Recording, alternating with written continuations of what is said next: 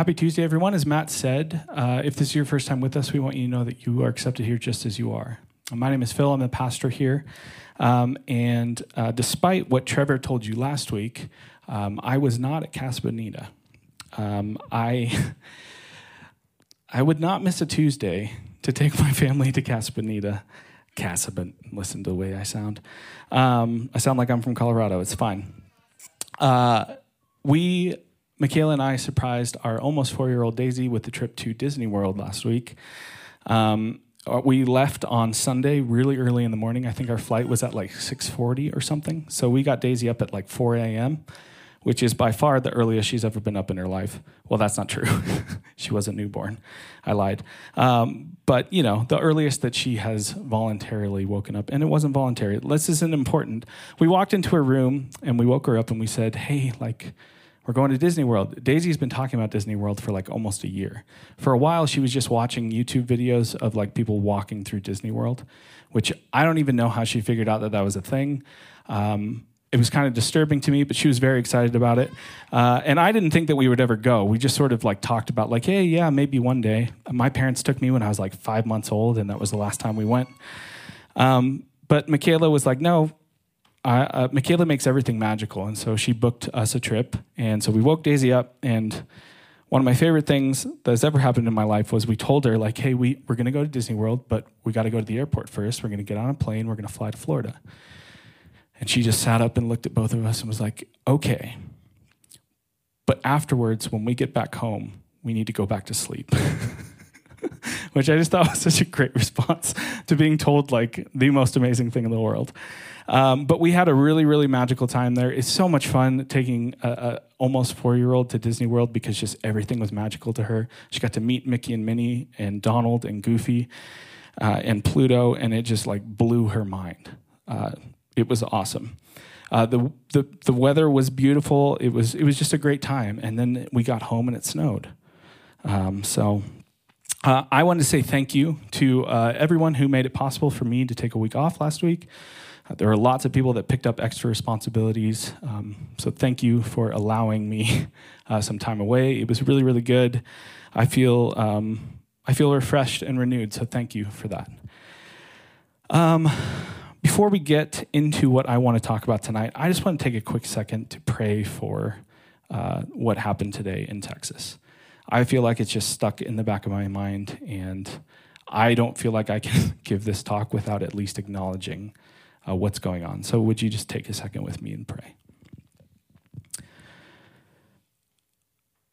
God, I, I, I mean, I largely don't have words, but I feel like it's important to acknowledge that the world is a really dark and evil place at times. And that is no more profound than what we saw today in Texas. God, I don't know. I have no idea what the answer is.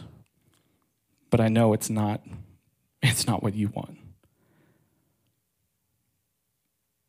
So God, we pray for the families that are devastated and will be forever. We pray for that community, we pray for that school. God, we pray for the day when you as we just sang, that you will shatter the bow and the spear. Again, I don't know what that means or what that looks like or how we get there, God, but I I just pray you do it soon.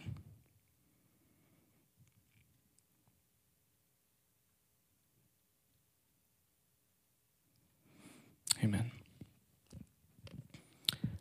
So I don't I don't really know how to transition back into a talk, but I'm just going to do the talk that I prepared because that's really all I know how to do. Um, uh, and it's not a very long talk, it's a pretty short talk. Uh, but I want to start with a quote from the book that we're reading together. And it goes like this A Christian fellowship lives and exists by the intercession of its members for one another, or it collapses. A Christian fellowship lives and exists by the intercession of its members for one another, or it collapses. I want you to just kind of keep that in the back of your mind because I think there's something really profound and important while seemingly obvious about this statement. So tonight we're talking about chapter three of Life Together, which is entitled The Day Alone, which is an interesting title for a chapter of a book that's supposed to be about community, right? In it, Bonhoeffer argues that true community requires regular times of stillness and solitude for the individuals that make up that community. Healthy community requires solitude. That seems counterintuitive, at least at first. But Bonhoeffer basically says people who can't be alone and need to always be around others are usually avoiding something within themselves and they're using community to try to fix their brokenness. Alternatively, people who can't be in community and, and want to always be alone are also avoiding something and are trying to use themselves to fix their brokenness. Health is found in the balance between community and solitude. There's this interesting, like, symbiotic relationship between these two things. Uh, in stillness and solitude, uh, specifically, what Bonhoeffer is talking about when he says that is, is time spent alone before God. In those times, we are loved and known by God, which pushes us into community to love and know others. And it's in community where we are loved and known by others that encourages us to further pursue and grow deeper into a, our personal relationship with God. They both need each other, they both develop each other. There's this symbiotic and cyclical relationship between community and solitude. We need both. All or nothing of either one is not healthy. Bonhoeffer goes on to say, and this is what I want to focus on tonight, that an important part of the time that we spend alone, apart from community, is time spent in solitude in intercessory prayer, interceding on behalf of others, praying for people in our community. I'm going to read this, just chunk, this full quote uh, from the book. A Christian fellowship lives and exists by the intercession of its members for one another, or it collapses. I can no longer condemn or hate a sibling for whom I pray, no matter how much trouble he or she causes me. Their face, that hitherto may have been strange or intolerable to me, is transformed in intercession into the countenance of a sister or brother for whom Christ died, the face of a forgiven sinner. This is a happy discovery for the Christian who begins to pray for others. There is no dislike, no personal tension, no estrangement that cannot be overcome by intercession as far as our side is concerned. Intercessory prayer is the purifying bath into which the individual and the community must enter every day. I really, really loved that when I read this. I think it's interesting that, that he points out, and I think this is absolutely true, at least to my experience, that when we pray for each other, it changes our hearts towards the person that we're praying for. Even or maybe especially when there is something broken in our relationship and we can't stand that person, our heart changes as we pray for them. And in doing so, this time that we spend alone praying for other people strengthens relationships within the community. This seems really obvious, right? I, Bonhoeffer isn't just pulling this out of nowhere. There's examples all over the Bible of commands to pray for one another, examples of people praying for one another, examples for, of people asking to be prayed for. Uh, but there's a few script, just verses that struck me that I want to share with you real quick. Uh, James 5 16 says, Therefore, confess your sins to each other and pray for each other so that you may be healed. The prayer of a righteous person is powerful and effective. Colossians 6 2, carry each other's burdens, and in this way you will fulfill the law of Christ. And 1 Peter 5 7, give all your burdens, even the burdens that you are carrying for others, to God, because he cares for you. Now, I don't want to be so simplistic as to say, like, see, there's examples of commands to say that you should pray for one another in the Bible, therefore you should do it. Good night, everyone. Uh, beyond it being in the Bible, beyond it being something that we're called to do, praying for each other just makes sense. Like so much sense that I think it's so obvious that we kind of take it for granted. Like the fact that I'm even talking about like the importance for praying for one another is weird, but I also feel like it's necessary to actually talk about because it's so obvious I don't know that we do it. But it, it just makes sense. If you claim to love someone, why wouldn't you want to know what's going on in their lives so that you could pray for them? Why wouldn't you want to show compassion to them by bearing their burdens with them? Why wouldn't you bring those burdens before the creator and sustainer of the cosmos? The creator and sustainer of the cosmos who has told us to cast our burdens on him because he cares about us.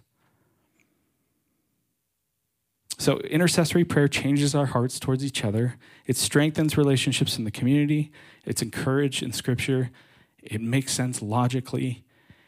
And in addition to all of these things, it just has a really surprising impact. I want to read for you a little excerpt of, of, from a psychology article that I was reading about intercessory prayer that like totally surprised me. Uh, so, at Duke University Medical Center, a study found that within a group of 150 cardiac patients who received alternative post operative therapy, the subgroup that also received intercess- intercessory prayer had the highest success rate within the entire cohort. The fascinating thing about this is that it was a double blind study. So, neither the researchers nor the patients knew that they were being prayed over or prayed for. Same thing, a comparable double blind study was conducted at San Francisco in their General Hospital's coronary care unit, um, and it demonstrated similar results. Those patients that were prayed for showed a significantly diminished need for critical care, for maintenance medications, as well as witnessing fewer deaths. What do we take away from that? At the very least, if you have a heart condition, people praying for you makes a difference, whether you know they're doing it or not. That's incredible. What was interesting is this article immediately after this says, now this doesn't this doesn't prove anything about God existing. What this proves is that our minds can change reality through quantum mechanics which I was like, that just sounds like a fancy way of saying God. Also, pretty sure that's not how quantum mechanics works, but it's a psychologist, so, you know, they don't always understand. But if this is the case, if, if these kind of things, if praying for other people is so effective that they, they can heal more effectively, whether they even know that you're praying for them, why wouldn't we be praying for the people that we claim to love? So, part of what it means to have a healthy community is individuals regularly taking time away from community. To spend time in solitude, listening to the voice of God, baring our souls to Him, and at least part of that time in solitude with God should be spent praying for other members of the community. So, again, this feels really obvious, but TNL, pray for each other. Do you know what to pray for for the people around here? My guess is that most of you don't. And I don't mean that as like a guilt trip or to make you feel bad. I just think that's the reality of where we're at right now. And I spent some time this week trying to think through like ways to address this. Like maybe we could have something online where people could post their prayer requests for everyone to see and we could be praying for them. Or like we could do like old school prayer chains in forwarded emails like our parents do. It's weird, but it works. But you know, I, we are such a small church these days. I feel like any of those methods, there's nothing wrong with them. But I feel like they would short circuit what we're really after here, which is being in community, being in relationship enough to actually know how we can be praying for each other. So, we need to normalize asking people around here how we can be praying for them. That shouldn't be an intimidating or like weird or awkward question. That should be normal. Normalize asking people how you can pray for them.